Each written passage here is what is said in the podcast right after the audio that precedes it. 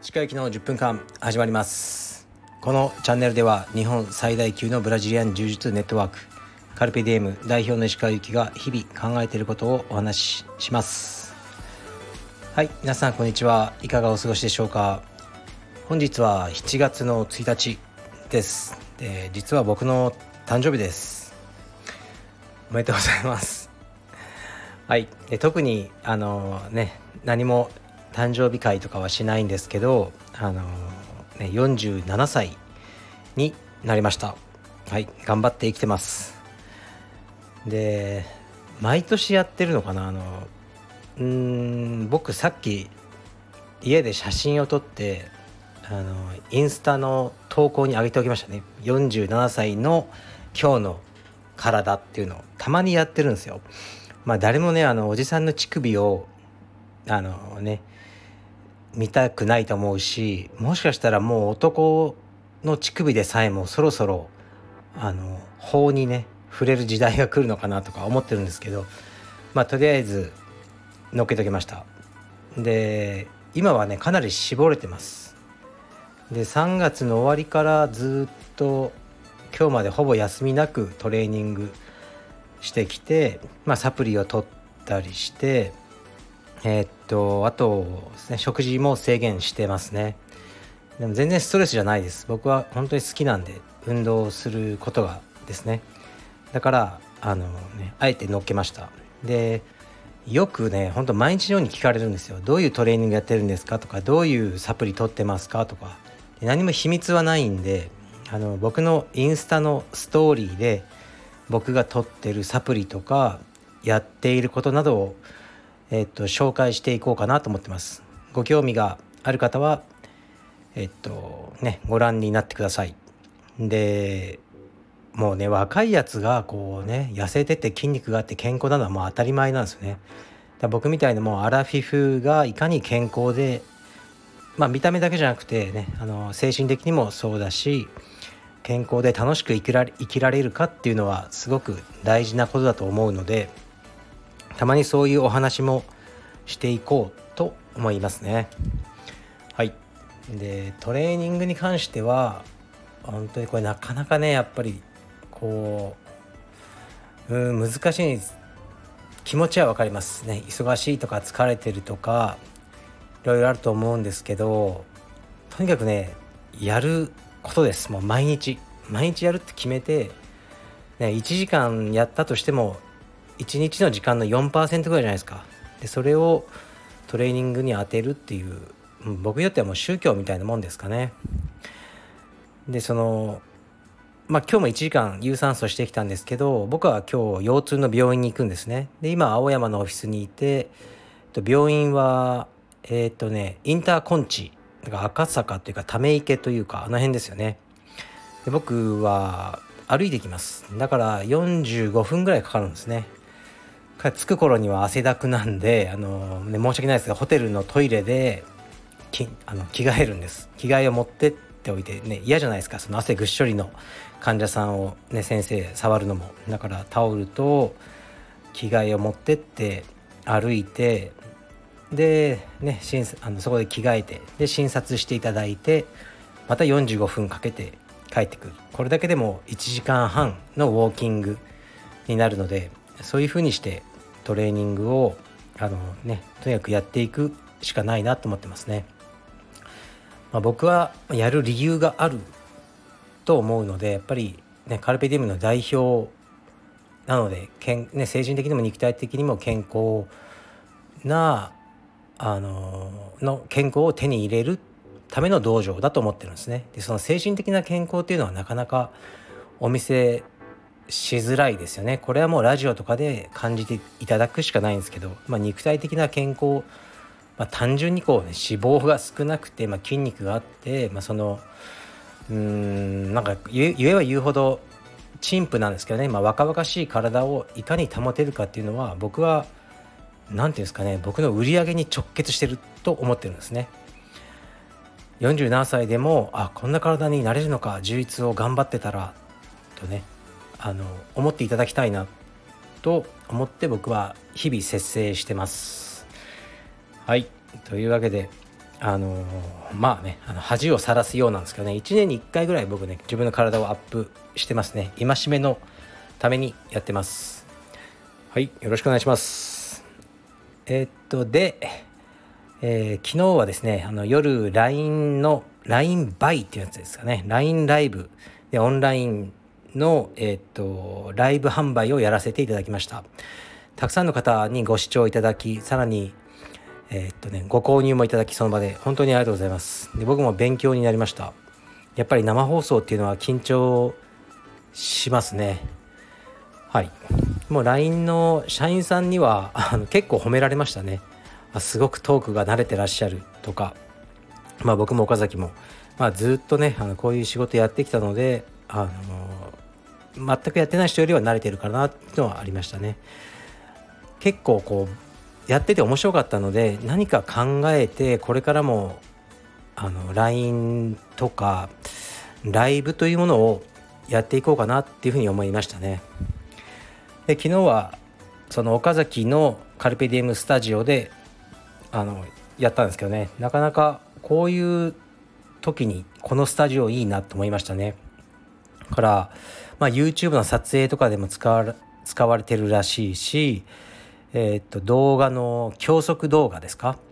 あれのねスタジオとしても使われたりいろいろ可能性があるなと思いましたね。で岡崎も普段、うん、僕からそんな話することはないので、まあ、道場のね現状とかいろいろ聞いたんですけどなかなか頑張ってましたね。思ってたよりうまくいってるなと思いました。あのー、ね会員さんの数とか聞いて。でふんふんってこう頭の中でこう計算して割と儲かってんじゃない？いきなりとか思って嬉しかったですね。とにかく僕の、えー、っと道場をね、えー、独立した選手というか独立した人はみんな成功してほしいです。あのそうじゃないと、うん、僕が嫌なんで僕の下で働いた時間をあ無駄だったなとか思ってほしく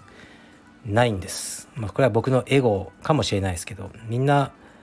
うんまあうるさいじじいだったけど石川さんの下で働いてよかったなと思ってほしいなとは思ってますね、まあ、岡崎がどう思ってるかは知りませんがあのー、割とうまくいってるようですごく安心しました。はい。というわけで今日は7月の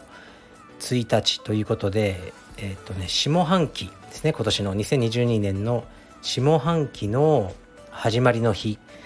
なのでレターのお題を変えます。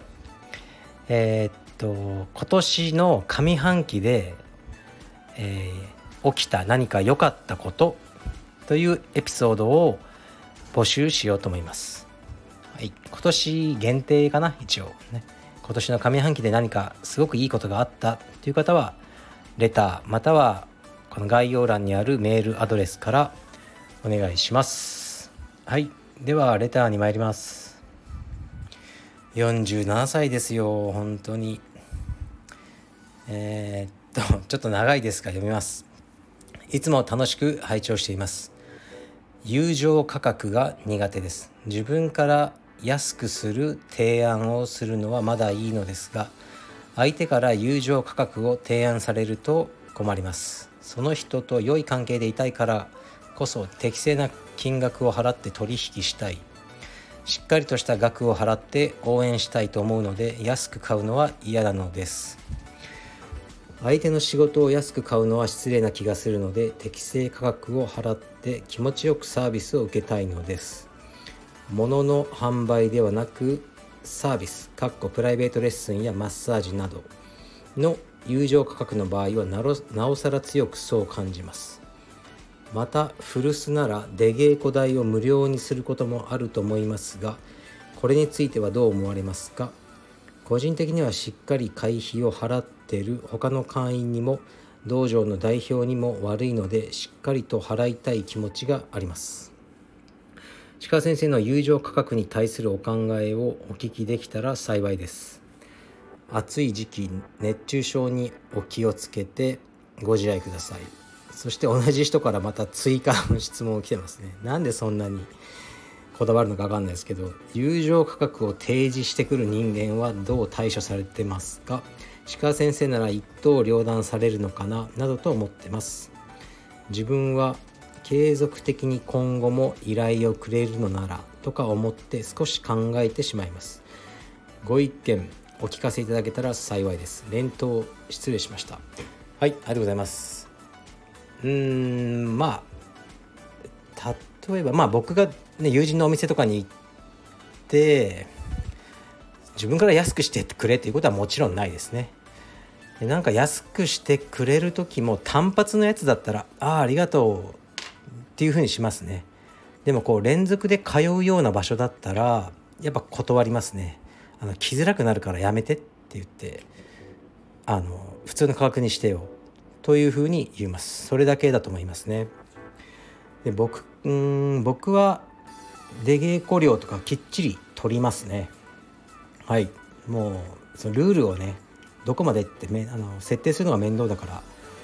取りますしまあとりあえず払おうとするのがいいんじゃないですかね。何度か話に出してますけど宇野薫さんとかこう前練習とか来ていただいたこともあるんですけど必ずね払おうとするんですよ自分から。でいやいやいいですよ。宇野さんさすがにとかいうなり取りがあって。で宇野さんもまたこういやいやこれは払おうとして。で僕も「いや宇野さんこれ絶対好感度上げようと思ってやってるでしょ」とか。言ったりして、まあ、そういうゲームみたいなやり取りがあるんですけど。そういうのがいいですよね。海外の選手だとねあのもうヨーロピアンチャンピオンのアダム・ワルジンスキー。ねあのフックガードで有名な。彼とかも普通になんか1,000円。とか握りしめてこう払ってきましたねだけどまあアダム・ワルジンスキーとかは彼が練習してくれるっていうだけででも周りの選手というかあの生徒さんもテンション上がるし僕にメリットあるから「いやいやいいよアダムさすがにいいよ君」っていうふうに言いましたね。